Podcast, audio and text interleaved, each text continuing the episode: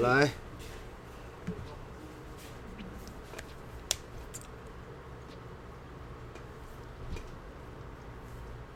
哦，声音吗？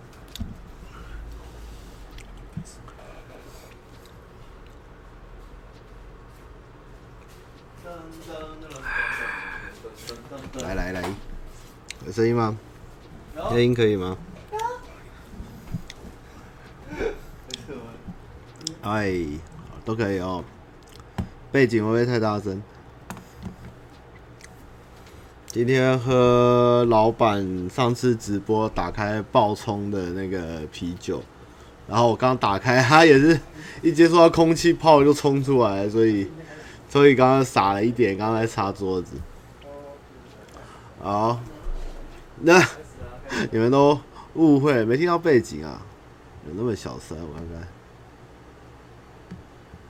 啊，背景也不要太大了齁，听得到就好了。哎呀，忘记关赖啦。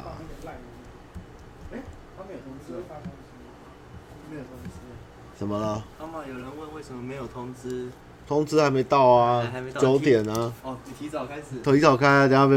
被关关骂。因为我们都有通知了。好，那今天的来呢，来昂昂嘞！嗯，你们竟然看得到直播？那、我后台有的是偶尔，哎 ，BGM 不见啦，为什么嘞？为什么 BGM 不见了嘞？这样有没有？这样有好一点吗？这样听的可以吗？声音有出来了吗？我们今天 low-fi 一点哦。对啊，就是要小声嘛。好，好，那就好，可以。好，今天的题目是最近心里在想的是，我们都不想成为的大人哦。不是大家说那个我们都不想变大人哦，是两件事情。不想变大人是不想变大人，我要说的是我们不想成为那样的大人，这样。对，那要喝哦，哦，小欧还在喝这样。然后基本上我看这周过得好快哦，我们也上了不少支片，然后上周感觉有人现在打电话给我，接了电话哦，什么鬼？喂你。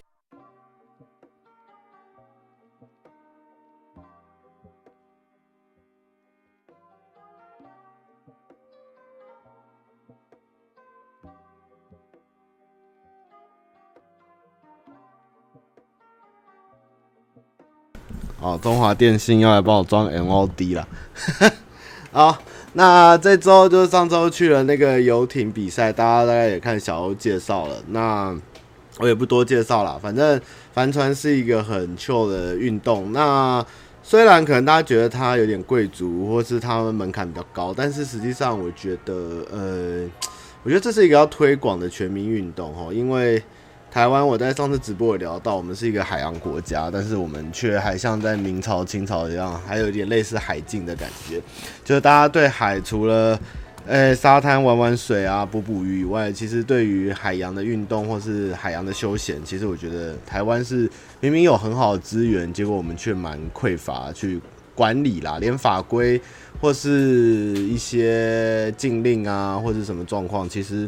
台湾都还蛮退步，就是甚至是未开化的状态。希望未来我们可以在海洋资源上运用，除了捕鱼以外，还有一些多的运用。其实像最近在东海岸的独木舟是非常的盛行，其实独木舟也算是一个还不错的海洋运动啦。对啊，那帆船难不难呢？我觉得这种东西，它老实说没有很花力，它重点是经验，就是你要。不断去学习跟默契协调是一个很好的运动，它也不会让你太累，但是要用的是脑袋，然后运用自然的力量。在玩船的时候，你会觉得说，古代人他们真的在大航海时代啊，他们在运货啊，或是交流，或是交通或运输，就是靠风帆在进行。这种感觉是真的还蛮酷，而且是它那个速度跟它的跟它的价值其实真的是一个蛮就是很天然的资源，然后大家船就这样顺着风被带着跑，其实是真的蛮有趣的，我希望大家未来有机会可以体验啦。那船他们游艇，金融游艇是说他们，我问他说要不要收学费什么，他说其实他们那边在教人，就是我教你，那希望你未来可以再去教别人，就是一种互惠，就是推广这个运动啊。那当然如果越玩越多，我觉得甚至大家如果不买船，就跟他到时候可能有一些租借啊，或是什么样的方式，我觉得也可以慢慢会有啦，因为现在玩的人真的太少。那他说他们之前比赛，有人看完以后也跑去买船，就4个人朋友买20万去share，然后就是每周大家一起去练，其实蛮好玩。而且帆船是一个你不会游泳也可以玩运动，因为我不会游泳，我很怕它翻，但是帆船其实它下面有一个非常长的很重的东西，所以它像不倒翁一样，你那个船怎么请它一定会倒正这样，所以其实还蛮安全。像基隆游艇的老板他也是不会游泳的，最便宜的只要20万，对啊，真的。而且甚至还有那种更便宜的，就是反正你们想象，其实我觉得有些运动如果你有兴趣，真的不一定它是要花费用这么高，甚至你用租的用借的，我觉得都是形式。像你能知道第一名其实两边都是那个宝雅老板旗下的船，他买了很多船，但他也不想卖，因为反正台湾也卖不掉，他就到处给学生们去练习去开去帮他保养这样，所以他就有很多帆船，但是那些学生就会去帮他驾驶，然后去训练，就也还不错啦。我觉得这方式去交流也是不错，对啊，其实蛮好玩运动。那未来我们还会再拍一些有趣的运动，或是台湾比较少人去做的尝试，我希望你们可以再看这样，对啊，目前还想了一些蛮酷的东西，对啊。那个其实帆船当然就是吊起来这样子，对，包括老板厉害，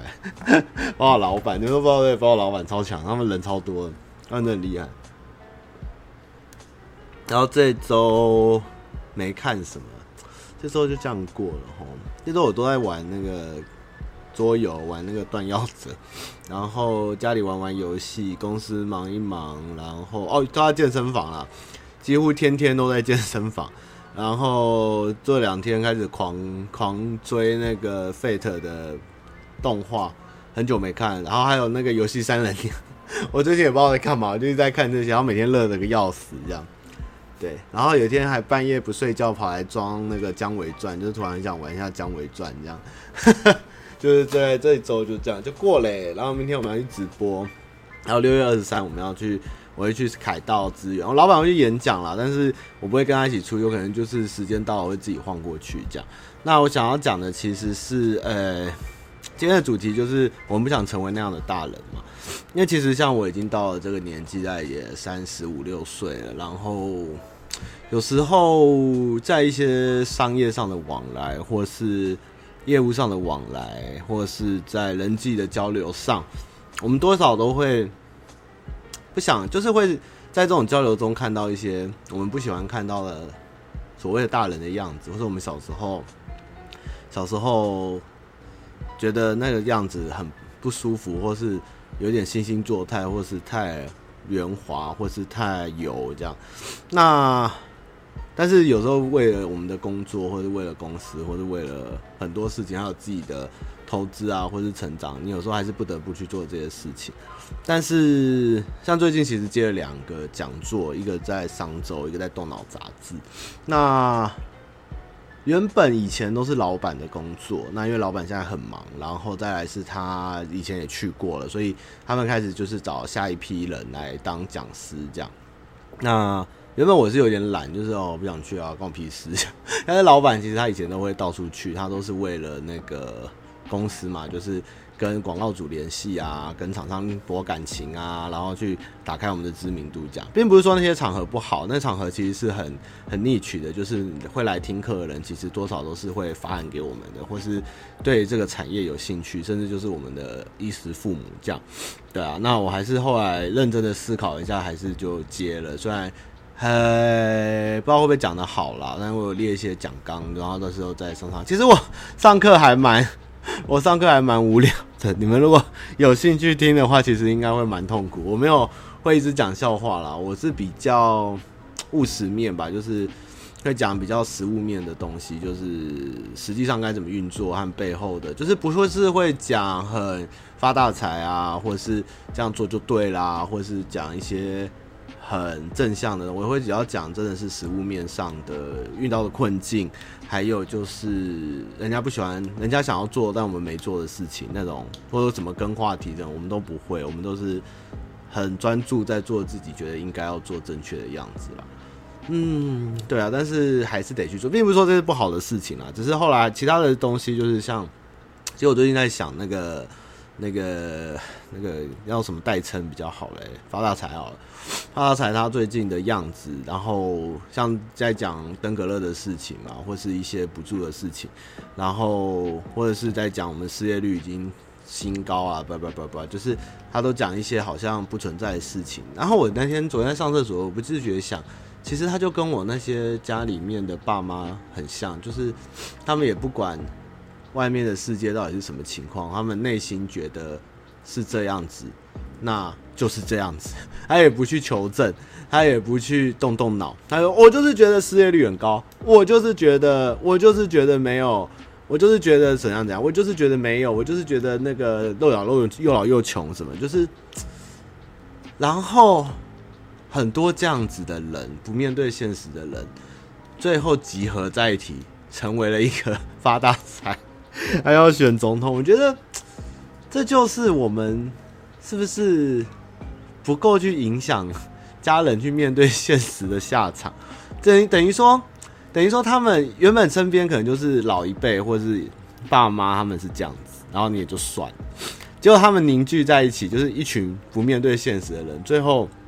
成就了一个超不愿面对现实的候选人跟首长，我觉得这根本就是一种算现世报嘛，就是漠不关心的下场嘛。我就觉得啊，我们不想成为像我们爸妈这样的人，但是我们如果只是单纯的冷漠，或是不去讨论，或是去引导的话，为他们就会觉得用他们的样子来塑造出该是那样子的人。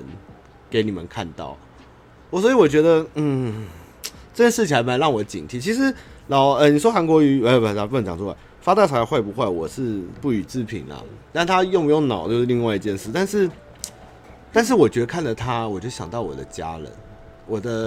我的外省家人，就是这种感觉，就是丁守中很帅，丁守中很斯文，然后连胜文长得很帅气，很讨喜。然后女生不能穿裙子当总统这种东西，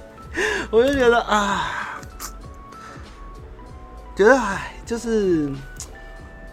如果我们真的，就算我们不想成为这样的大人，也有可能有一天社会自己也会形成那样的大人，所以这就其实又延伸到我要讲623的事情。先不管623的立场的事情，我是觉得我为什么要去，是因为其实我学运你们想过去的，红洞秋我没有去，然后太阳花我有去，然后我之前有聊过，就是太阳花我去完后的隔天，行政院那些学生被打，然后我整个就醒来，就是有点害怕，就是我相信的国家到底做了些什么事情，然后从此我就也不能说洗心革面啦，就是换了一套想法这样。那这次凯道的623反统媒的事情嘞，其实我主要是要告诉大家说，第一个统媒这个问题本来就蛮严重的。那再来是，如果今天你们真的我们都不站出来，就是我们大家都可以在键盘说支持啊 ，OK 啊，大家都支持啊，没有问题啊，一定要站出来，好啊这样。那你看那些支持发大财的人，他们都可以出动那么多人，然后我们在网络上笑他们，我们在电视前笑他们，我们在那边探说这些人真的是死性不改，或是说他们脑子怎么了，就是在那边唉声叹气。但是我觉得与其这样，我们不如应该要站出来，就算我们没干嘛，就算去我也没有演讲，我也没有参加任何的邀约，我就是去，我要让他们见识看看我们年轻人集合在一起的人数是自动自发来的到底有多少？不管你在多远，我觉得这是一种立场表态啦。也不要说接下来真的中天就会被搞倒嘛，我也不觉得。但是未来只要有类似的活动，我觉得我们应该都要出席，因为有人说我们有点这个世代有一点太忧愁，就是觉得啊，怎么可能？这台湾会灭亡？为什么？不。但是我觉得，如果有机会是我们的场子，我们就应该要走出去，看看香港现在的情况。那我们的确没有那么迫在眉梢，但是如果我们就一直让发大财的肇事人那么多，然后我们自己办的，应该要表达我们这些同温层立场的人没有那么多，或是只是键盘支持。我觉得这样久了，不管是办的人，或是看随这些我们这些声音的人，我觉得会越来越多。嗯，以及虽然他们是狂热的支持，但是我觉得我们是理性的分析，但是我们还是应该要贡献自己。就算是去没干嘛绕一圈，我觉得我都应该要到场去证明出来，我有参与到。不管未来怎样，我至少有为我自己跟我的未来发声这样的感觉啦。对啊，那就所以我是不管那个立场啦，我是不管他们是不是要挺特定候选人或造势都没关系，但是我反正就觉得我们每天都在念那些媒体很烂啊，或者是中天中的这些，甚至他们都快被 CNN 开除了，但是我觉得还是应该要去啊。对啊，我觉得先不要讲真的会不会亡国这件事，我觉得先不用讲到那么远，但是如果我们有忧心这件事情，或是我们担忧，我觉得有这样的活动，我们就是应该要出席。那就像我老板讲的，他如果上面有任何要帮人站台或是造势，他就会马上掉头走人，这也是我们的立场。但是今天他们一直这样疯狂的洗脑我的爸妈，洗脑我的家人，然后造成社会的疯狂，我觉得我是势必要站出来为我们自己发个声是正确。所以你们不知道CNN的事哦，你们不知道CNN的事，这CNN管太多的事。你们如果笑我了，你们就是没看新闻，反正去看 CNN 就对。对啊，所以反正我希望大家有事没事，礼拜天我们就凯道见吧。对，就是去让画面空拍机看起来有个40-50万人这样的感觉，好不好？不要输给发大财造势哦，发大财全省造势，他都有人去了，我们办一个这个都没有人去，其实蛮惨的。好，那其实我们这个世代，我觉得如果你觉得你的上一个长辈或上一个世代你不满意，你今天就在前面聊的，你今天要做一样的事情的时候，我觉得你还是可以用你的态度，比如说你可以不要像以前一样，就是他们可能有不好的行为，这个很笼统要讲起来。反正我觉得真的在我自己虽然已经不是很有名，就是只是跟你们认识，然后上班不要看里面的制作人，然后频道人也不多，但是有时候我去一些场合或是去一些讲座，其实他们对我们那种客气程度还有那种无微不至，我有时候都会觉得不需要这样子，然后也不用用那么高的称呼，就是他们现在像之前大家会叫我张制作吧，还是张制作人，张大制作，反正就是会有很多很浮夸的东西，但是其实我们不想成为那么油，或是那么我们不屑了。其实我们都是你们可以不用这样，就是正常就好，叫汤马斯就好，或是说我们就是用我们正常的态度，你也不用送我，你也不用帮我准备什么大餐，就是给我便当。其实我们来吃完就走，速去速回，大家请一切自便。就是我们是可以选择突破这些陋习跟做自己，但是虽然不喜欢，但是有的事情是不得不做的时候，你还是应该要有你的选择权。就算是不开心，就算是要上台领发大财的奖，但是该做的事情还是得做，这样。哎，今天突然有点杂，不知道怎么讲。反正我就是明天下午在立顿直播623去凯道。反正我每个六日都在忙。我们上礼拜6日就在海边度过，这样划船。就是最近就是忙得不可开交了。对啊，政治能感这件事情，其实我觉得，那天我女朋友问我。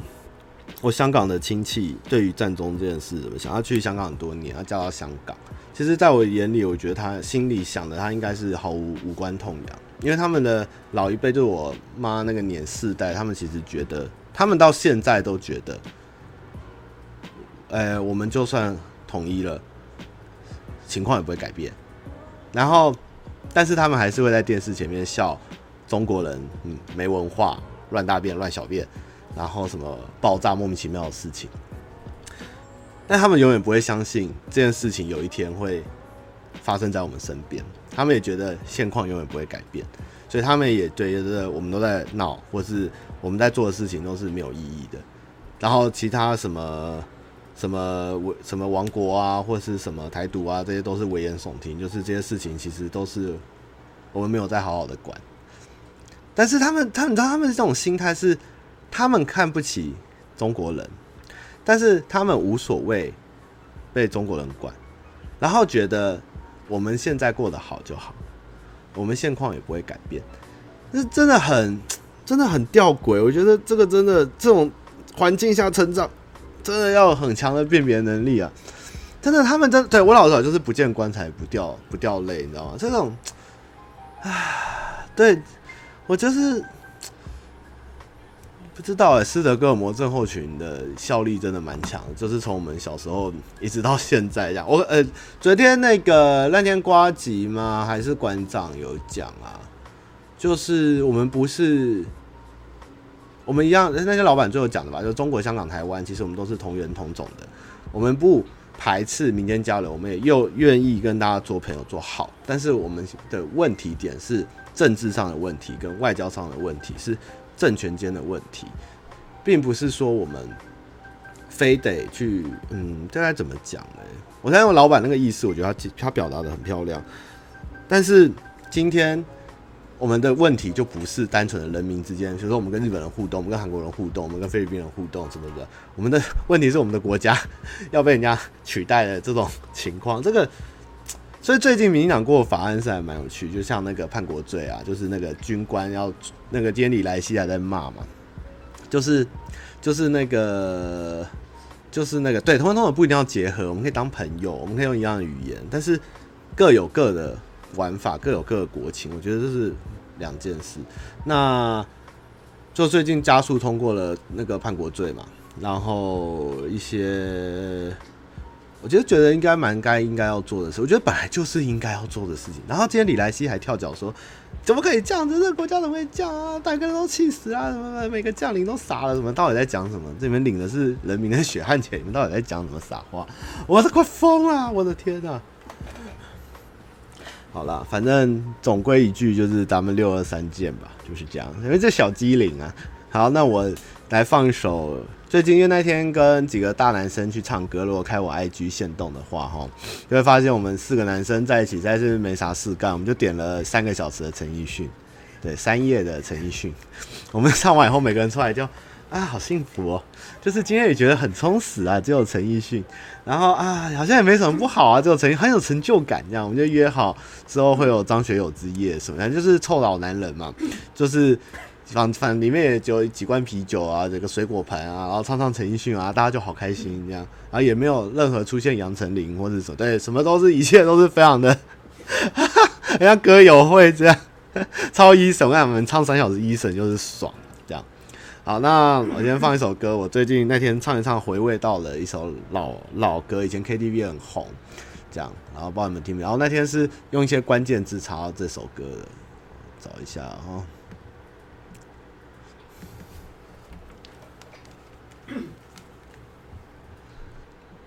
你听得到吗？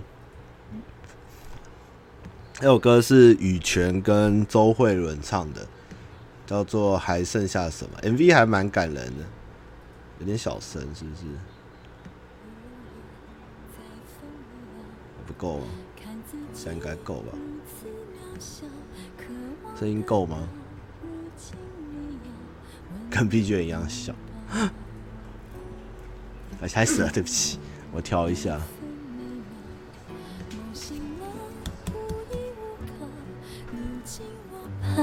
哦，有了，卡到是。还剩下些什么？只剩下2滴冰冻的泪水，1滴花豆酒，添1份自醉，1滴沉落于岁月的潮水。还留下些什么？只留下2颗冰冻的眼泪，1颗化万事拒绝伤悲，1颗化决心今后轮回。一路也在风里摇，看自己如此渺小，渴望得到如今你要温暖拥抱，想你每分每秒，梦醒了无依无靠，如今我盼忘了你要的好。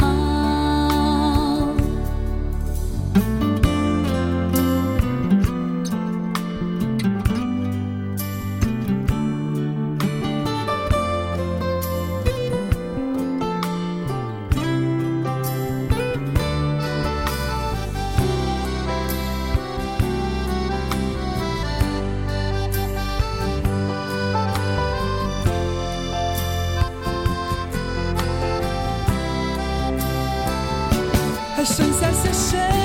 么？只剩下2滴冰冻的泪水，1滴花都就添1份自醉，1滴沉落于岁月的潮水。还留下些什么？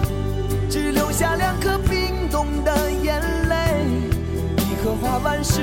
拒绝伤悲，1颗化决心今后轮回。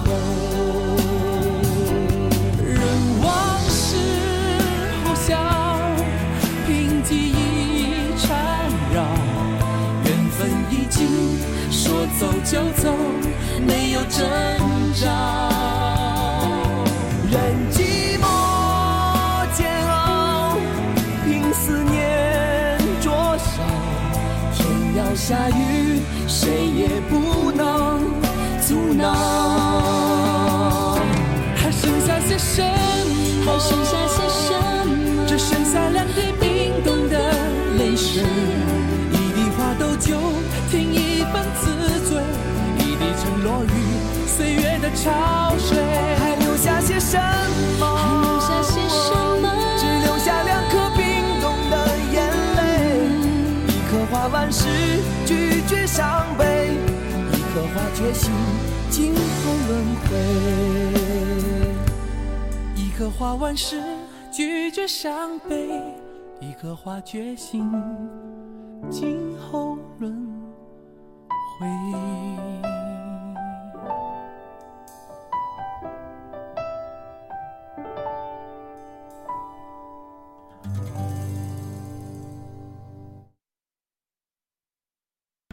好，刚刚的还剩下什么后，然后我把声音调小一点。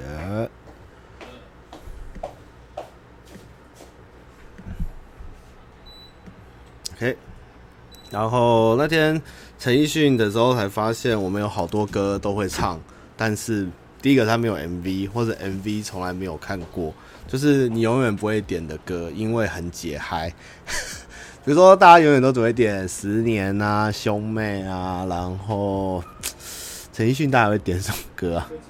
K 歌之王，那都太老，而且就是比较后期的，比如说多少啊，或者是不要说话，或是新的距离，新的距离超好听的，小安的。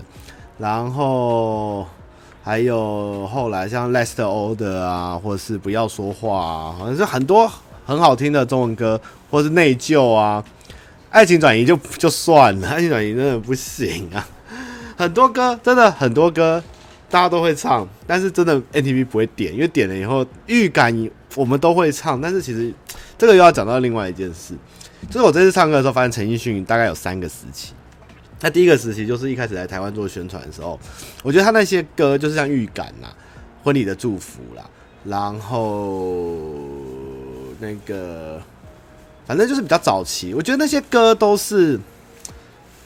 他为了在台湾发片，人家写给他，他去唱，没有他的灵魂。但他后面开始就是10年之后的专辑，像内疚啊、新的距离啊、不要说话啊，然后葡萄啊、苦瓜啊，就是后来的啊，但是粤语啦，中文的圣诞节啊，或是说是小半红，那首叫什么？我们都寂寞。我觉得他的东西比较比较就是有他自己的味道出来，就是有点疯，有点反省，有点唱的是成熟男人的可悲的地方，或是人生，或是一些孤单或无奈，这种东西我觉得还是他真正他想唱或是适合他，黄伟文妈写或林夕妈写一些黄伟文为主。那前面台湾那些大家都知道的老歌，我觉得就反而其实没有他的灵魂在里面。那这几年他的新歌，我觉得他又到另外一个境界，就是他在中间的时候就是有内疚那些歌，就是有一种他有点玩得太疯啊，对不起家人，或是他就是疯，我就是个疯子，你要拿我怎么办？那结果他这几年像什么床前灯啊、披风啊，或者你给我听好，就是他开始又走到一种回到家庭，就是温下来的感觉，就是他是我觉得他有三个阶，像现在的歌路就是像我们啊这种东西，就是比较他又新的发展了新的歌路，对，就是他的情调或者他的意境都差很多，所以我当然我们最喜欢还是中间那一段啦，对啊，就是大家都可以去听听看。陈奕迅其实这老的国语歌我就觉得超尴尬的，就是预感其实他也没有不好，但是他就是一种大家都可以唱出来，但是没有表达出陈奕迅感觉的歌，这样你们大概懂我的意思吗？如果你真的很爱听陈奕迅，听那么多，你们应该知道哦。我们都寂寞真的很强，还不好唱啊！老板喜欢唱 Last Order， 其实我很喜欢 Last Order，Last Order 那种调性的歌，真的现在也很少。对、啊，他现在就真的比较顾家嘛，还是就是变成好男人这样，没有那么狂野了。对，就是有点可惜。好，那差不多9:30了齁，那我们就来回到信箱了齁。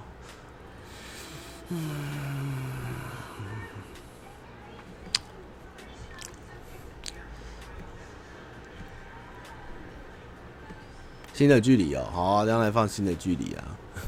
请问他妈目前外商啊，这个是一一问。外商空服做了2年，一方面想家，也因为工作上得不到成就感，想辞工作回台，但没记号划下一步，建议回台慢慢找工作，还是继续做下去？我建议你先继续做下去，然后看有没有下一步再走，因为你外商空服回来台湾以后，你要重找要同样的待遇或是这样子的生活会比较困难，因为台湾的薪资毕竟还是偏低，所以你最好是有一个目标再辞掉会比较好，最好不要那么的任性吗？不是，不能讲任性，率性。对，先想好下一步再辞，不然离开外商的薪资，你会回来台湾会非常痛苦。你可能会我早早就不要回来啊，我应该先存点钱，或者是想好再回来这样的感觉。洋蛙，大妈您好，请问身边有些朋友对政治跟社会议题都不关心，假新闻非洲猪瘟哦，这个一定要讲。我那时候说，解决锹形虫最大的方法就是告诉大家，锹形虫吃了可以壮阳，然后泡药酒可以防癌，巴拉巴拉巴拉。然后就已经有人贴，就是有些农民为了赚那个1万块的奖金，他们把锹形虫放到自己的田里面去养。我真的是，台湾可以不要那么短视近利吗？唉。真的是哦，这个国家，自己的国家自己救，不想成为这样的大人。你们除了要救自己以外，还要去制止那些不想成为的大人，不能只独善其身了，这样真的会不行啊！而现在讲到5月12号，对啊，我要是吃秋行菌虫，壮阳、防癌、抗老化，我干嘛全部吃爆？我跟你讲，这样就不行啊！台湾人就是不行，台湾人就会变成福寿螺那种状况，或是什么蜥蜴啊，那种乱七八糟的东西。不然这样好了，你们去看看那个横行中南部的外来蜥蜴会不会去吃球形虫哦，球形菌虫这样。唉，烦死了。这个叫新竹梅西罗，他妈之前看到上面不要看足球，觉得感动，有人关心国足，他妈有在关心欧足吗？有。6月2号3点是欧冠决赛，希望他妈推广足球，多增加台湾看球人数。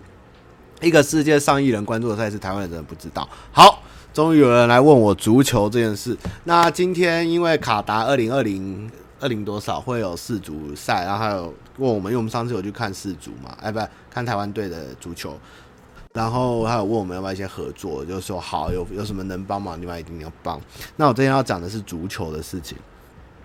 其实各位，那个台湾足球啊，在19我之前好像聊过吧，195多年的时候，我们是女足是世界第一，好像是大统吧，铁娘子军，那个时候是世界最强的女足球，然后英国人还有来跟我们学过。那我们男生足球的历史大概主要以前都是以香港人在撑，那这几年我们最大的里程碑是我们终于踢赢香港了，不然以前我们就是被香港压着打这样。那足球这个运动呢，其实我觉得木兰，我觉得足球是非常适合台湾人的运动，因为台湾人在棒球或者篮球上的体型，其实这都是外来的运动，其实跟我们比较，我觉得我们比较吃亏，但是我觉得在足球上，的确足球还是有高空战这种问题。但是你看巴西或是一些中南美国家，其实他们也是分矮小，然后灵活这样。所以我其实觉得，与其我们将资源投入在棒球跟篮球上，我觉得我们应该发展的是足球，而且足球的确是一个世界的最大的赛事，然后观看人数最多，甚至就像现代的一场战争一样。声音不好吗？太大了是不是？小声一点，喂。那足球其实是一种世界赛事，然后也是一个国家强盛的指标。像之前大家一直在嘴的冰岛啊，或是韩国，或是英国，那其实韩国、日本其实都很致力在足球上面。对，但日本踢不进前八强，但是日本还是亚洲首选了。我觉得的确，其实我之前看完《赛德克巴莱》，我跟身边讲的话就是，我们叫原住民去当前锋，汉人守中锋，客家人守门。我们有三个种族，打四族一定很强，这样会不会有点地狱？但是我觉得台湾可以这样组，一定超强。台湾的环境是世界难踢的，其实这个闷热跟我们的场地其实很辛苦，但是其实花东有很多国小都有盖很大，就是他们的操场的地大，他们就直接盖那个球。你们都不知道，清朝的时候来台湾有那种地方官的那个记录笔记。你们知道那时候台湾原住民跑到快到马是追不上的吗？而且他跑的时候是头后面的辫子不会落地，就是那时候是绑马尾嘛，马尾是这样飘的不落地哦，然后超过马哦。我跟你讲，我们去踢足球，对，可以弄。那时候就是什么汉人打哪里，什么日本人打哪里，我就说我们应该要客家人守门，原住民中锋，汉人在原住民前锋，这样一定超强。对，还跑去清皇帝前面跟马赛跑。我跟你讲，台湾原住民的体能真的很强，我觉得棒球大材小用，我觉得踢足球才是我们。你们都不相信哦，天哪！好啦，没关系，不相信就算了。但是，总之呢，足球我觉得其实是应该我们要那个好好发展的啦。我老实讲，因为我自己也深爱足球，虽然我踢得很烂，我每次踢就在旁边躲起来抽烟，但是我很喜欢看足球，因为我觉得足球是一个动脑又帅气又有智慧的运动，而且足球都没有胖子，他们足球每个超瘦超壮。然后如果我有小孩，我会让他去踢足球，我觉得踢足球很棒啊！而且其实现在小朋友超多在学足球，我其实觉得这是一个很好的现象，就是我觉得足球的舞台真的比较大，真的比我们一直拼棒球篮球真的好很多。对。当然的确刚有人讲到会破坏很大的环境，需要很大的草地，但其实我们有这么多的蚊子馆，有这么多废弃不用的地，有这么多学校里面也不干嘛，就是放很多篮球架，其实都是可以很简单直接转化成足球的啦。对啊，好啦，那反正就是希望大家能多支持足球好不好？台湾足球也是，现在台湾足球其实有在进步哦，我们其实越来越强，大概从世界倒数，现在也大概进步到130还120左右了，然后又干掉香港了，其实算是有慢慢在起来。我们不要每年都在世足的时候喊足球元年，然后某某某几个市议员或立委就是我是足球议员、足球立委，然后我穿衣服这样转播，真的假的，我跟他们都没有认真在关心。你看左岸城市那种才是真正关心足球，我们足球才是觉得应该要那个。现在其实台湾有职业联盟。不是大型的，就是地区型的跟企业赞助，就是比较小，但是其实台湾有在踢什么家族遗嘱，如果你没有去多关注一些足球粉丝团，他们每天都有一些战报，有一些赛程，其实就台湾还是有一些城市之间的交流，但是还不到政府把它放到台面去做像对，真的是职业联盟那种真的比赛会比较好，这样大家还是可以看看啊。无小足球也是蛮好玩的，对啊。哎，好，先继续好了。我有聊过足球啊，对不起，我真是一个老欢灯这样。好 ，for the 什么？为了联盟啊，我为了最近和前一任分手了，当时分手的理由有点烂，想想好像也不需要走到分手，但自己心里觉得过不下去，也是和平谈分手。这阵子和他很久以前的前任走得很近，平常如果他下班后不累的话，双方也聊得蛮开心的，不知道是不是自以为有时候没话题，好像可以整整2-3天没有讯息，也怕自己一传讯会打扰到他，有跟他单独出去玩几次，也有过夜不同房，后来也常吃饭，但是因为分手久了，算是老朋友，相处起来像情仇，但现在约出来有一点不一样的气氛在，不知道算不算暧昧。请问他妈妈要怎样跨越这一任的愧疚感？另外我该怎么试探他？你就分手了，也没什么好愧疚的，因为就如果你要跨越，就我之前有聊过，如果你真的感到不好意思，或是拍谁，或是内心有不舍，我觉得你还是可以传个讯息说，那时候其实有点草率，那你的决定也是有点仓促，但是其实你是，想跟他说声对不起这样子。那就希望大家过得好，你可以自己去试完把这讯息丢出去，那你自己的愧疚感会好一点，但是总比你一直冷的好。但是通常都做了就是要承受啦，也不能一直觉得说抱着愧疚感往前，因为感情本来就是走不下去了，或是遇到什么状况，就是自己要承受嘛。那如果你真的有这种感觉，对，就自己勇敢去面对，去说出来，就可以减轻蛮多的愧疚感。那这样试探这个前任的事情的话，我觉得你也可以老实讲，就是我们现在这边相处不错，你有没有考虑复合嘛？那如果有，那你就是刚刚说，如果有，那我们可以试着再相处看看。如果没有，没关系，我们就去当老朋友。我觉得也可以直接讲，并剧中在一起过了，所以我觉得应该不会有太大的问题。但老实讲，就是老实讲，真的会比较好，干脆一点吧。哦，排球，其实我们今天的影片原本要去跟台湾的女排做交流，就是要打一场国际叶月优叫什么？就是反正就是排球的那个日本那个东洋魔女啊，东洋魔女对台湾女排的故事，但是因为他们最近很忙在比赛，所以后来没有嘎到，有点可惜。希望未来还有机会可以那个跟台湾女排交流这样。好，然后我们这个打靶的事情也是蛮酷，北台湾就有2个靶场，一个在林口，一个在宜兰。然后林口的因为地权的关系就不能去，然后就告诉我去宜兰，然后宜兰那个我一打电话去问，就发现他是我们观众，然后就欢迎我们去打靶。然后打靶那边他们都是用散弹枪打飞靶，然后他那边是算弹数，就是10发400块，然后假日很多人，平常没什么人，然后会有专业的国手在那边当教练教你打靶，然后就拿散弹枪这样。很好，有定向就是站在原地打，又像我们拍片那叫不定向，就是它地上有很多号嘛，有点像18洞一样，就是你要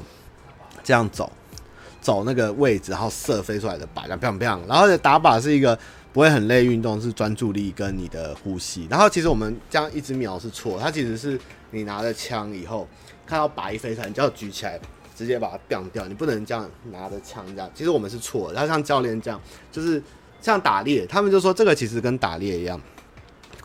教练不是观众，打猎的时候你在森林里面，你拿着散弹枪其实是猎枪，你是这样找猎物，然后所以你不可能永远是这样在找猎物，你一定是这样拿，然后狐狸或是鸟出来的时候，你就马上举起来，就是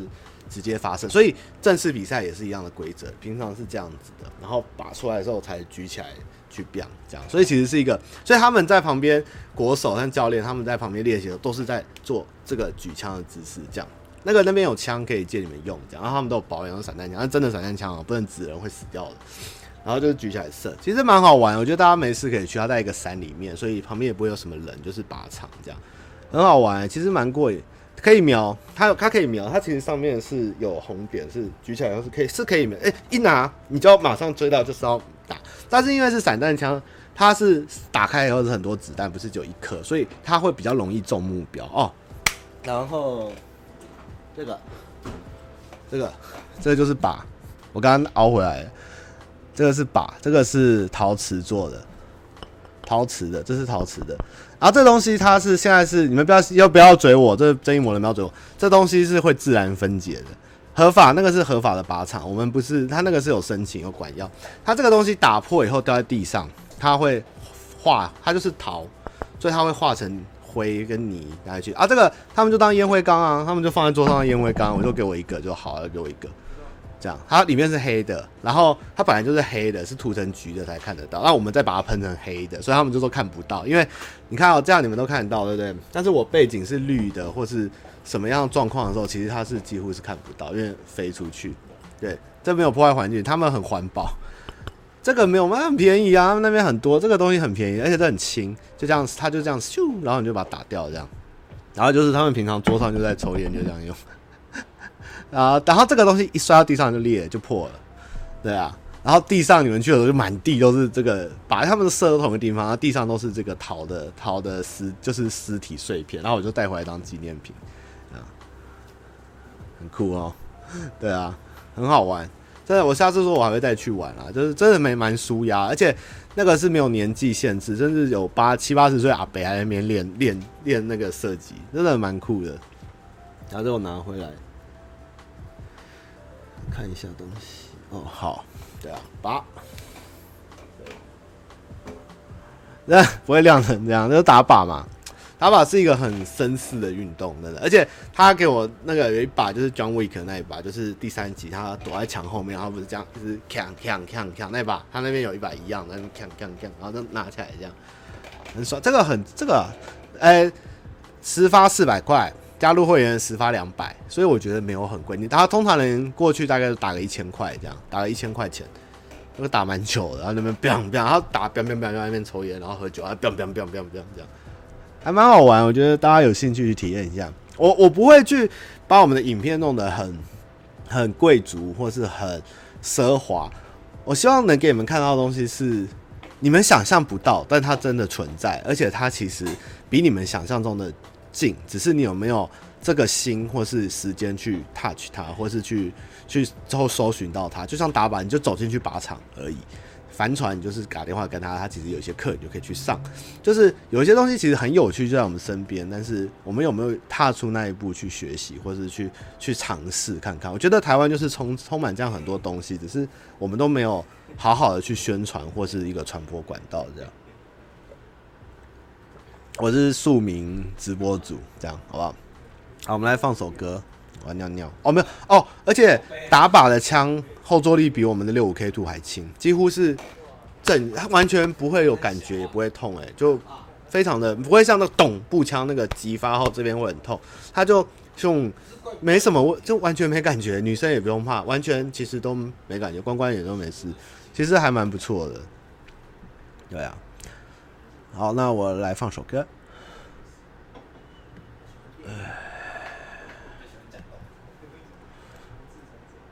谁假抖？你假抖？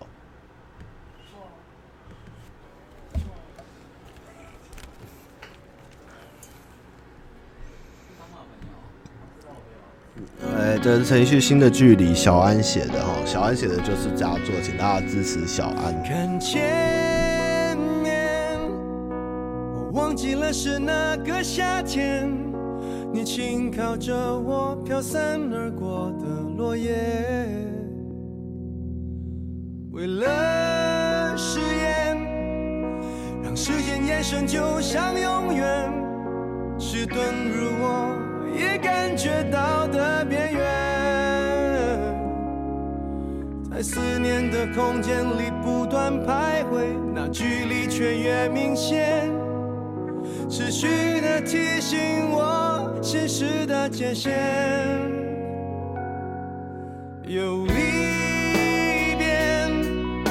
我忘记了是哪些时间，你言辞闪烁，原因当然不明显，试着看见，让时间倒转回到从前，认真如我又抓不到的边缘，在想象的空间里不断徘徊，那画面永远明确，就算是闭上眼也无法否决。我怎么会让自己舍身不断涉险，你怎么会对我的心不断的拒绝，爱失去你的包围，每次退后又错过你的世界一点，我没有办法清醒应付新的对决，也确信你让我的心委屈到极限，爱有了你却失去了我的一切，衡量你的心直线到我之间，没有跨越的机会。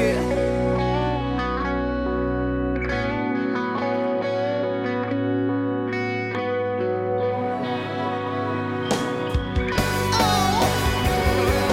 no no no，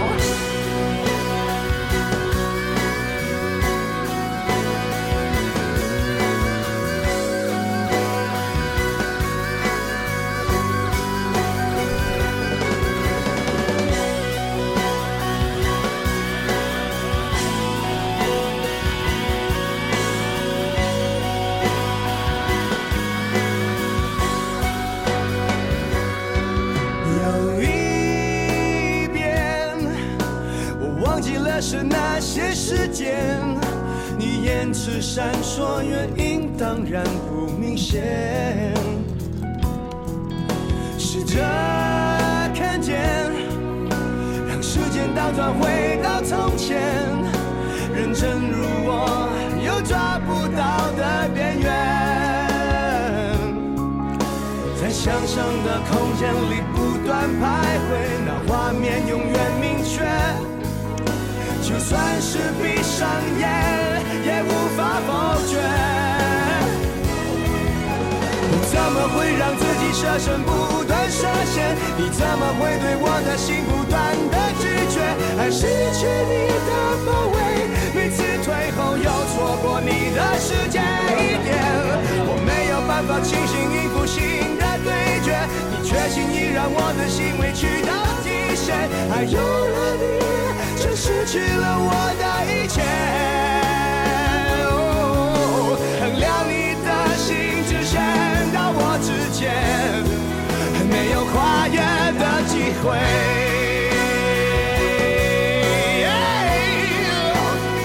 没有跨越的机会 No， 衡量你的心直线到我之间，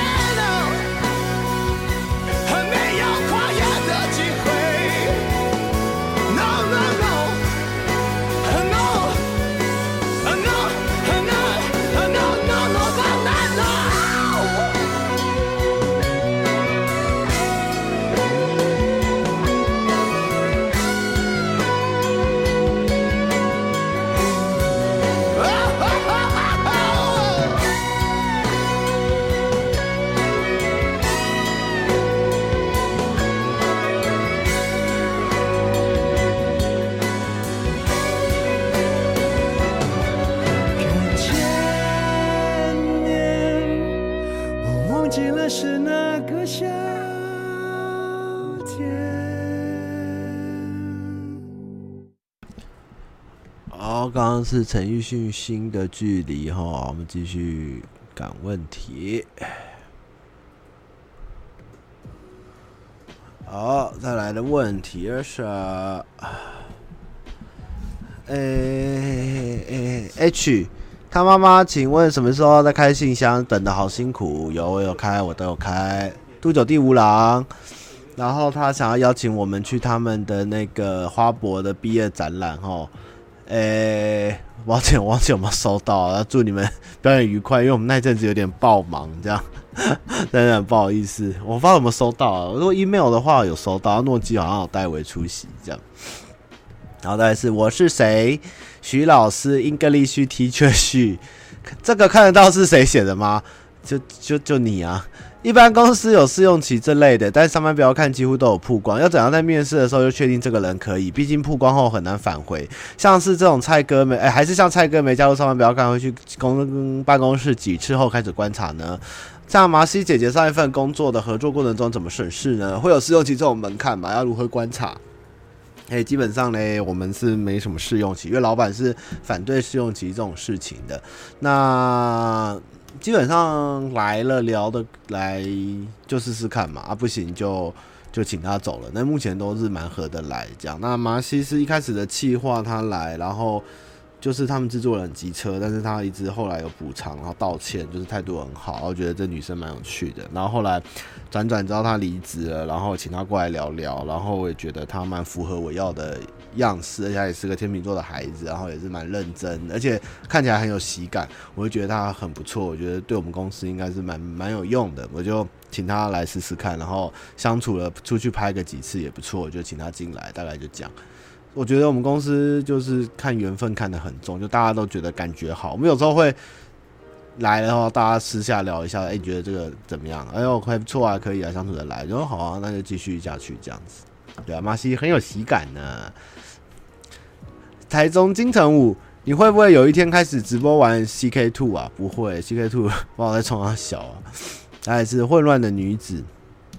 大妈你好，不好意思有点长哦。身为女生，我母胎单身25年，本身宅不太去认识别人，少开口，朋友都是自己的同学，没什么男生，很少跟男生讲话，除了工作上。对于交往一开始很麻烦，对感觉要花很多钱。身为金牛座很爱钱，有一部分因为父母影响，之前妈妈常为了钱的事抱怨我爸，就会觉得交往结婚很烦，如果经济不好就容易没有感情。但如果一直看条件又觉得很势利，所以现在对交往都事情都不会想。但之前有一阵子想谈恋爱，刚好工作上的客人有介绍男生认识，就当朋友，我不太会找话题，对方也不主动，就很尴尬，有两都这样，我就不喜欢这种像相亲的介绍。最近邻居又介绍一个对象，很怕又尴尬。目前就止于网络聊天而已。他妈有类似过这种相亲经验吗？有人有介绍过一些女生给我啦。该用什么心情去面对谈恋爱或相亲呢？就是先从朋友交起，不要想太多，说一定要干嘛，就是多当认识朋友跟介绍。那相处的来继续走，那如果只能当朋友聊聊天也是不错。我觉得还是很看你自己喜不喜欢这个人，有没有感觉。先不要预设前提去认识别人会比较好，这样子。那我觉得谈恋爱这件事情，要结婚论及婚嫁的时候会比较复杂，到家里的关系还有经济上。但是前期只是一开始谈恋爱的话，我是觉得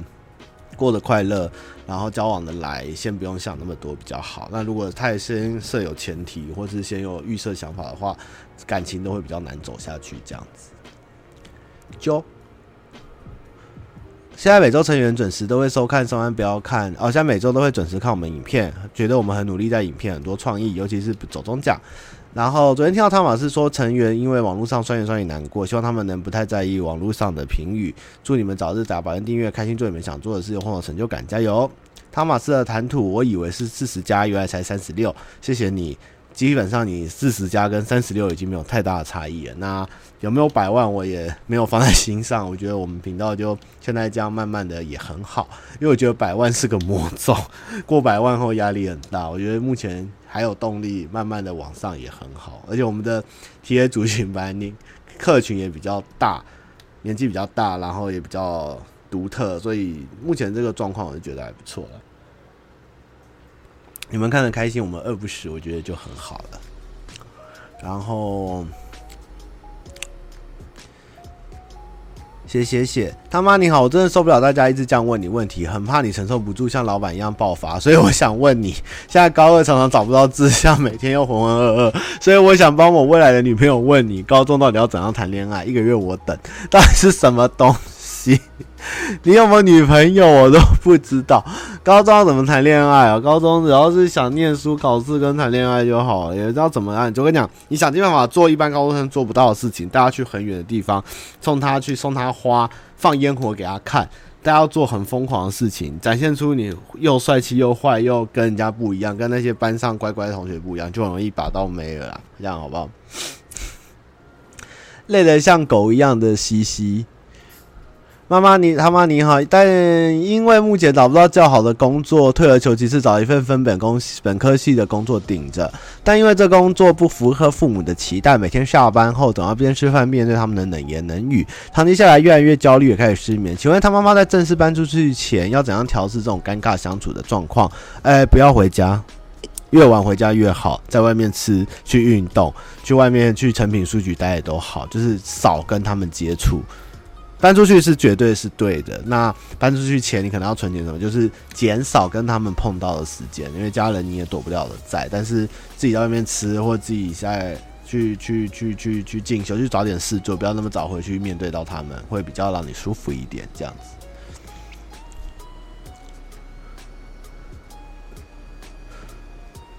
想要有高中生千万不能带高中女同学去拜庙，很奇怪。他就说带高中生带另外一个女生去红炉地拜土地公，行程不行啊！哎呦，爱丽丝听说最近在赶论文，蛮忙的。CH 他妈你好，本身28岁，从研究所毕业后踏出社会第2年，到前后转职，现在第3间公司，第一份工作是小公司。但因为内部家族企业没什么前景，让低薪没什么制度，满1年就跳槽到第2家。第2家是大公司，主管第一次带人，所以工作上出现一些沟通的问题，加上工作内容与当初面试不一样，所以1个月就离职。最后来到这间公司满1个月左右，但自己与同事似乎磁场不合，常不投机，也没什么交集，曾经一天都只说了早安跟再见。加上上班的状况跟面试谈的不一样，面试时候偶尔加班，但几乎是整天加班，甚至6日偶尔也要加班，也没有加班费，又萌生离开的念头。同龄的朋友都工作上的轨道，反正自己的状况其实迷惘又着急，所以想请问他妈，面对这样的状况，我在调试自己的心态，我该寻找更好的机会，还是迁就现况？他妈，你遇到工作上的挫折是怎么处理？请问要给他一些过来人建议，谢谢他妈。明天没有全部人，有些人不会到。面对这样的状况哦，基本上，其实你的问题。应该很多人都有这样的状况啦，就是其实不是你，很多人大家都会想当初面试的状况跟实际做的不同，然后不想加班的加班有很多。那这就回到以前一些老问题，就是你要不要选择？如果这份工作各方面都不错，但是有些地方不好，比如说薪资好、福利好、同事也好，但是偶尔会加班，那有点烦，但是还不到累死。那你如何去选择？就是。比如说你可以列出来嘛，这边是优点，这边缺点，优点多于缺点的时候，那我觉得你就可以留下来。但是缺点多到你觉得没办法盖过优点的时候，就是走，就是这样。就是找工作其实本来就是有一种运气还有缘分，但是之前也聊过，最重要的是你希望能在这个工作有一些值得学习的对象，或是培养人脉的机会。其实培养人脉对于你之后工作会更好，因为人脉会带着你的工作走，你以后可能就不用找，会有人带着你这样。那现在这心态没有不好，因为我觉得很多人都会遇到这样。那建议，因为你现在可能最大的问题是你在未来的工作常常会有人，他们会问你为什么待那么短，或者什么，这个方面你要思考一下怎样回答比较好。对，因为面试官就是在不认识你的时候，他只能看你的经历，但是你的经历的时间都过短的时候，在一开始找工作的时候会比较容易被 argue， 要注意一下，要想一个聪明一点的说法。我该继续寻找更好的机会，还是迁就现况？就是看优点跟缺点的比较，然后自己放得下跟放不下的比例这样子。他妈，你遭遇工作上的挫折是怎么处理的？如果过得去就先撑着，然后再寻找下一个机会。那挫折哦，工作上挫折，你这是找就职吗？应该是问就职吼。如果能是尽力去做，然后能调整过来有救就继续做，那如果不行就是离职，就是这样而已啦。其实也没有太跟你正向或是太遥不可及的说法，就是大家都是一样的过程啦，对啊。也不可能工作做一做遇到挫折就说我要选总统，我被动性征召，不可能啊！这个世界没有那么美好，所以你多少还是要那个自己评估一下，然后也不要想人家上轨道你还没，我们要想未来龟兔赛跑我们是有可能追上的，好不好？对，但是自己有坚持跟有理想的事情，最好还是坚持一下，找找看吧，好不好？好，我们再放一首歌，快要结束了。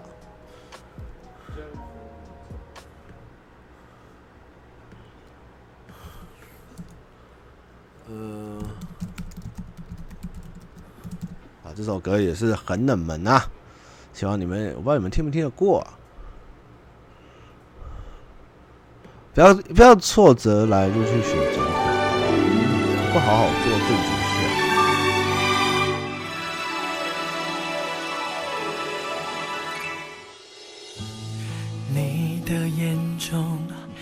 这骄傲的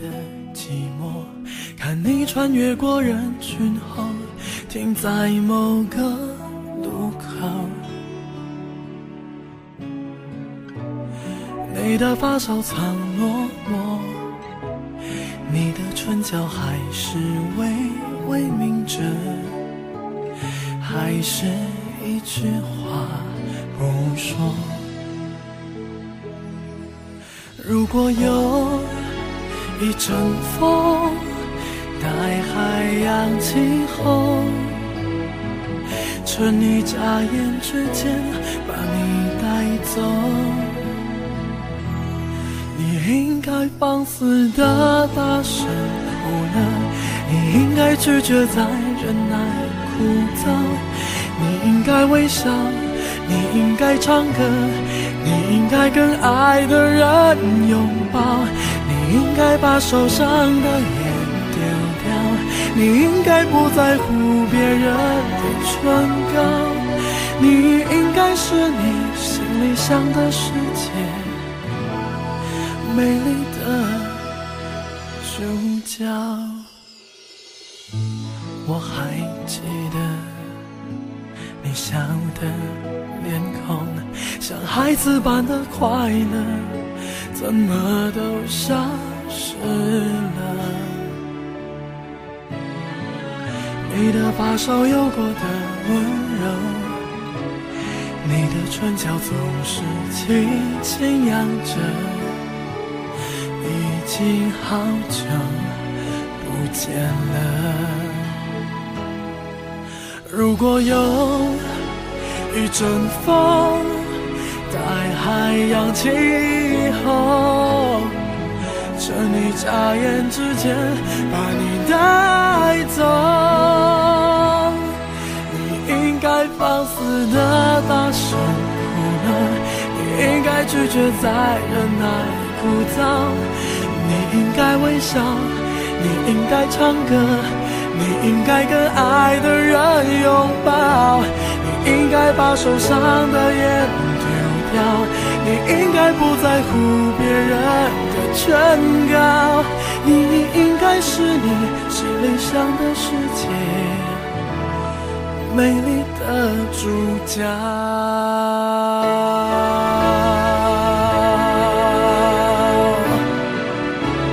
希望我是那一阵风，立刻就把你给带走，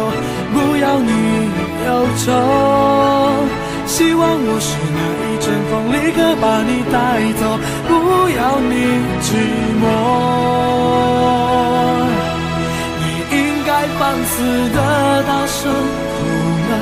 你应该拒绝再忍耐枯燥，你应该微笑，你应该唱歌，你应该跟爱的人拥抱，你应该把受伤的眼丢掉，你应该不在乎别人的劝告，你应该是你心里想的世界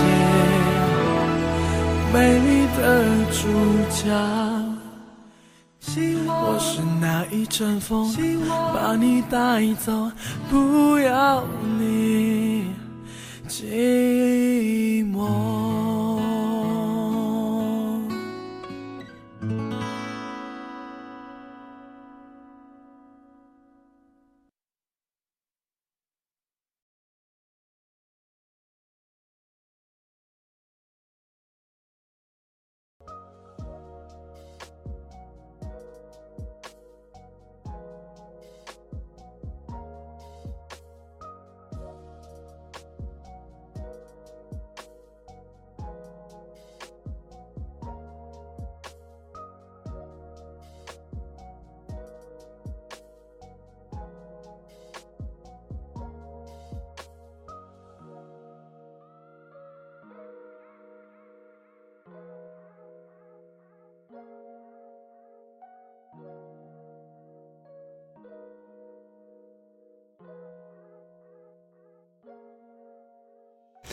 好，那刚刚的是黑镜的礼物哈，然后这集黑镜有点雷，我看完有点傻眼。然后这塔罗牌有人要了，所以就不给你们了。但它每一副都是不一样的，这副收藏价值很屌、哦，有开了。然后这个上次有观众说想要哈，就留言给我，就给你五月天人生无限公司的门票，这样。好，然后黑镜这集真的是傻眼，这样。然后我们继续再回答个两条、啊，10点了，还没开团啊，现在还没人来 Q 我，没有，我刚刚没有开是正常。然后，好，再来。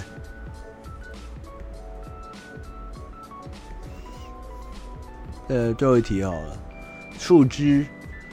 妈妈你好，这几天看了 YouTube 海恩奶油的影片，他提到人生的一些观念，我大致整理一下。人生很苦，人生很难，但你应该不能忘记小时候纯真的笑容，稚气可爱的脸庞，年轻时的轻狂与热血。人生在小时候不是没有困难，而是家人已经帮你打理好一切。一旦进入社会，我们需要面对许多坏人，成长的速度不及破坏，我们其实要在交叉不住的时候向他人寻求协助，因为别人给予的知识远比自己摸索的还要快速。我们需要快乐，这是必须的。然而在小时候面对挑战的时候，我们可以以乐观的态度来面对。长大了，这是一种技能，在面对困难时要想着反正人生就是这样的困难，所以开心一点嘛，你一定可以完成的。就算不行，你还是得面对，那就开心一点吧，事情会好转的。用力的笑着，开心有活力，不能忘记。我们可以抛弃过往不好的事情，不好的回忆，但是我们不能遗忘记忆，遗忘我们之所以在这里的原因，不能失去初衷，不能因为你觉得不会用到而质疑的撒野，认为它不重要。你从不会知道过往的任何事在现今何时会被你想念于惋惜。我听完他的人生观后发生了几件事：一，我的心灵好像枯萎了；二，我的想法跟他的想法非常相似。想在这边请问汤妈，对于这种人生观你认同吗？它是正确的吗？还是我们在人生的道路上应该要怎么做呢？啊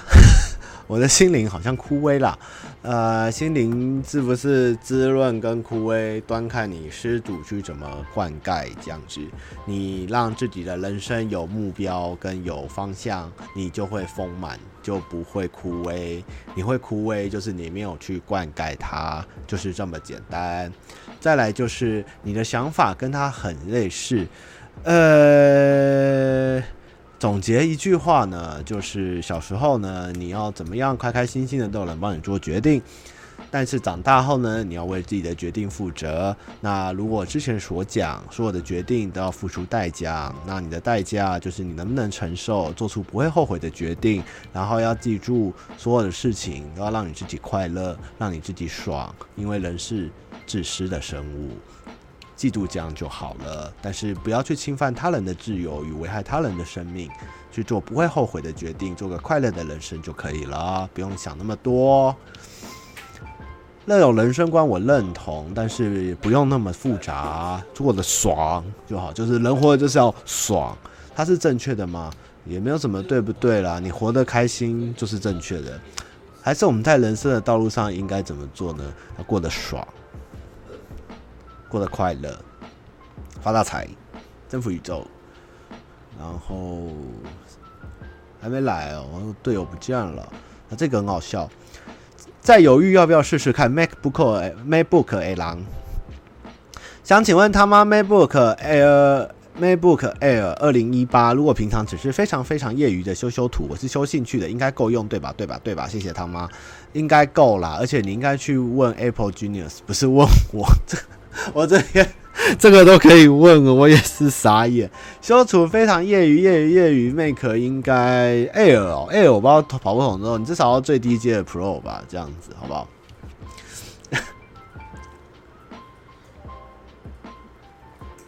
百里还没来哦，是我们要打，今天不打是不是？好，继续啦。大鱼第一名。他妈你好，想请问中国这个硬哦，这个题这么硬。来，他妈你好，想请问中国与台湾军事实力方面应该去哪里才能找到比较客观的资料或讨论？我跟我的中国同学讨论军事方面都蛮吃亏的。废话，因为是他们，就是中国就是强。对方说的头头是道，感觉有理有据。我也不是说哪一方面一定会赢或输什么，只是讨论完会觉得自己根本不了解自己或者对方的状况，根本没有讨论的感觉。之前有注意到汤妈妈你都有在关注这些事情，所以问问看，谢谢您，祝你愉快。这个要从哪讲起？老实说，能打要装不能打，不能打要装能打。那我只能说台湾的情况是能打但是装的不能打，中国是不能打装的能打。那的确他们说我东风21好棒棒啊，我飞越你大台湾飞到夏威夷又可以，我天上雷射射爆你，我的航空母舰制霸你，我的潜艇潜到你都看不见，然后我们人民解放军多到把你整个国家占领都有剩。这种鬼话就是新闻媒体操作，现在新的战争形态已经变成一种新战跟威吓了。那他们怎么讲爽就是爽啊，真的打一架大家就知道。但是我只能说，据我自己在看一些军事武力分析对比，然后你们不要，其实台湾还有一个问题，就是台湾的军方的负面消息太多，多的盖过了台湾真正的实力，还有我们附近的对手都太强，就是我们身边都是前几名的，我们是十几名。但是如果我们放眼今天，我们身边没有南北韩，没有日本，没有中国，我们可以碾压东南亚，你们信吗？你们可能不信，但是这确实是真的。那这个真的是一个很概括。那我一开始会对这件事情有一个震撼的消息，是因为我在玩日本一个非常硬派游戏叫大战略，你们可能嗤之以鼻。大战略它现在大战略有世界各国所有的兵器，然后你知道台湾好棒棒，台湾的船跟台湾的战斗机在里面的数值竟然屌炸天啊！我的天啊，比幻象2000还厉害啊！就金国号真的是蛮猛的。台湾的金国号曾经是非常厉害的东西，我们原本是双引擎，就是可以飞很远，被美国硬拔掉一颗。我们原本有核弹，被内贼出卖给美国，核弹没，然后核弹哪里试爆呢？也不是真的试爆核弹，就是去做那个反应测试，在龙潭的一个那个中研院那边爆。然后台湾的上次那个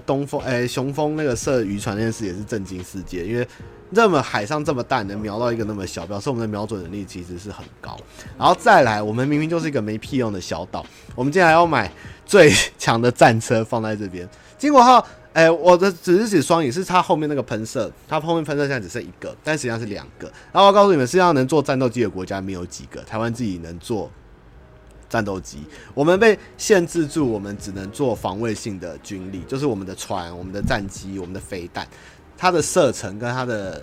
距离都是有限制的。所以，如果这些限制去拔掉，其实我们飞弹这个打几千公里那种都是没问题。那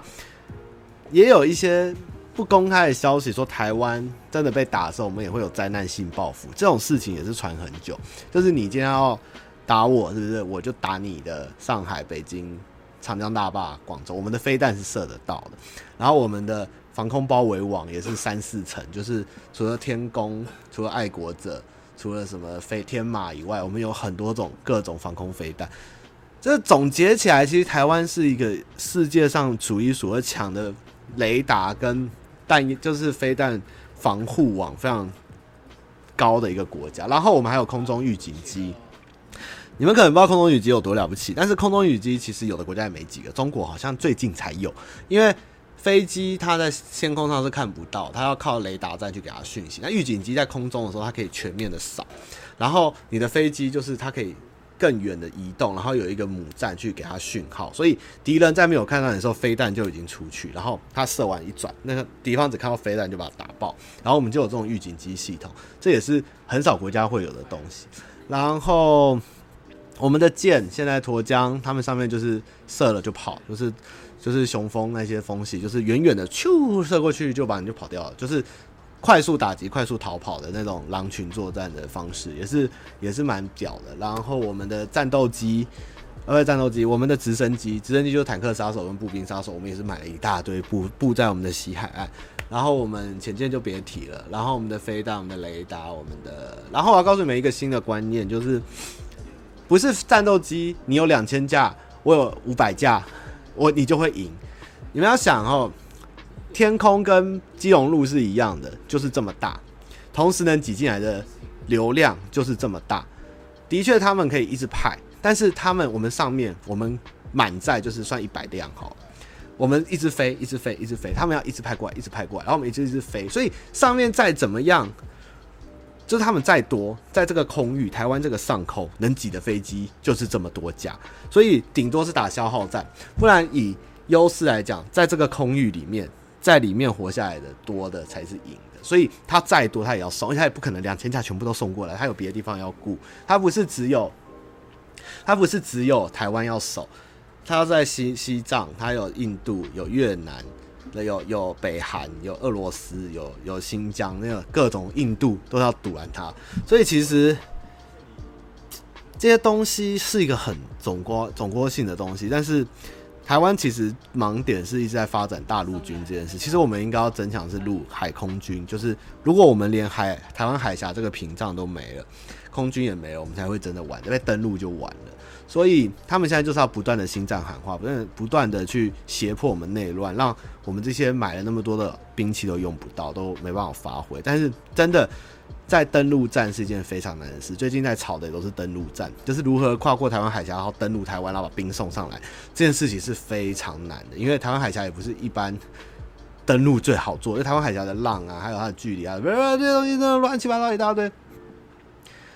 就是我们的国军的负面消息真的太多，但是实际上真的要像军进民、民进军这样子，军爱民、民进军，其实台湾是很强的。我就觉得今天如果我们台湾是一艘航空母舰，我们就这个岛就开走飘去别的地方，从来不会有人动我们的，真的。其实台湾真的很强，坦克真的还好，但是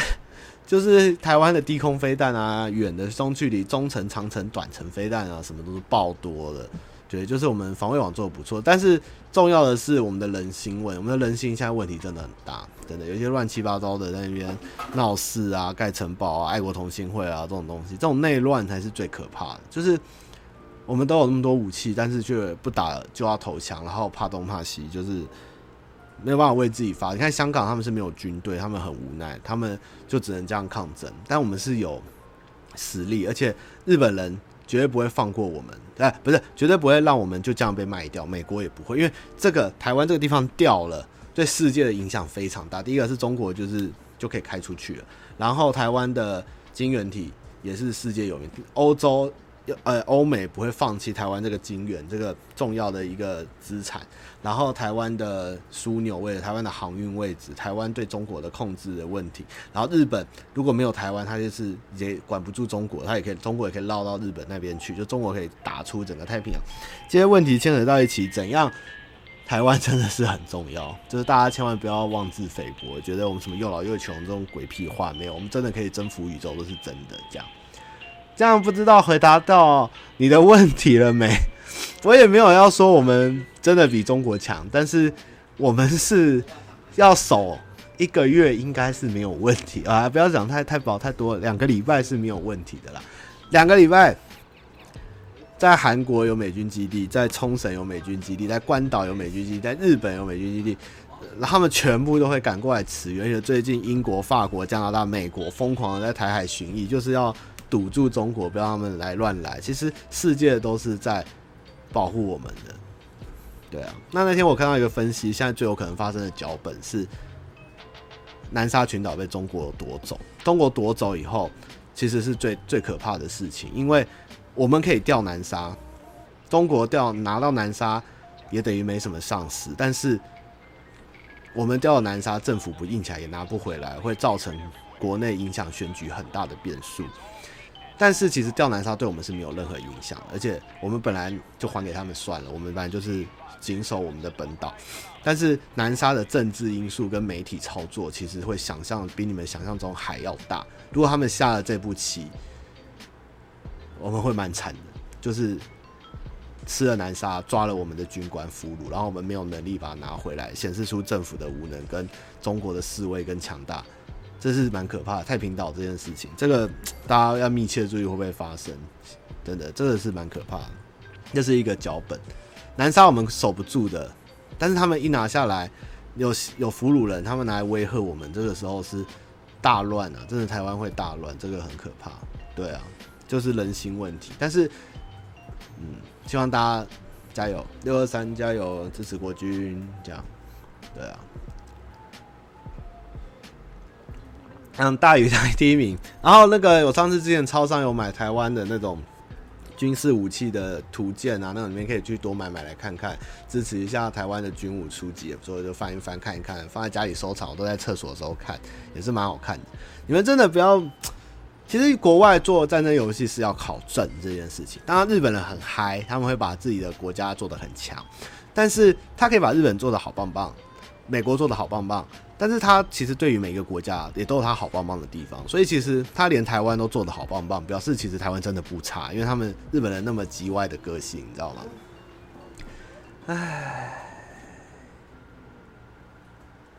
唉，好啦，大概就这样了。反正台湾很强，我 IDF 屌打他们好不好？那我跟你讲，不是现在打仗哈，大家要跳脱观念，我们已经不是用机关枪或者是大炮在打仗，我们打的是飞弹这件事情。飞弹船是用飞弹，飞机也是用飞弹。那飞弹要什么？要有一个很明确的瞄准，然后它的推力、它的准度、它的预警系统，然后它的控管雷控、火控那种东西。台湾的这方面其实全部都已经进化到就是这样的地步，所以的确我们的战斗机比较落后，我们的船比较小，我们船比较弱，但是我们的飞弹是蛮强的，就是我们有很强的中科院啊，他们有在做，中间有做一些蛮不可思议的推进能力，火箭啊什么东西的，其实是超乎我们想象，因为也不能讲嘛，有些是机密，这样我也不是知道机密，就是其实我对台湾是有信心的，就是要打就来嘛。但是我们也不是没事要去打人家，就是还是和平为主。但是我们不见得会那么惨，这样好不好？对啊，台东翻真的都媒体啊，其实 IDF 真的是世界有名啊，对啊。唉，对啊，你们看到的国军的一些也不一定是，哎，有些就是。军纪的问题嘛，那有些东西就是大家不会去关注的东西嘛，对啊。我们不需要动力，其实你对 IDF 动力没落实，但是我们需要，其实因为我们也没有要飞出去打人，我们也没有要飞到福建或是中国内地去发射，我们只要守护好台湾上面，把飞弹载上去射掉就好了，这样。反正不要乱打仗了，对，没打仗最好。但是不要觉得我们很弱，我们很可怜，会被人家打爆这件事情。好啦，差不多了哈，要结束了哈。今天开开心心啊，我们讲到。不过中国在他们报道他们的武器跟他们的演习啊，还有他们的示威上面，是真的媒体是很用心在宣扬国威。那相对于台湾，就只是说什么。那个连长偷吃女辅导长这种事情倒是新闻是蛮多的，这就是两方起来就会感觉他们好像头头是道啊，我们的东风啊，我们的瓦良格号啊，我们的什么什么很厉害这样，那实际上对啊，台湾只是没报啦，就也没有人想看嘛，这样。好，就这样啦，我们下周见啦，拜拜。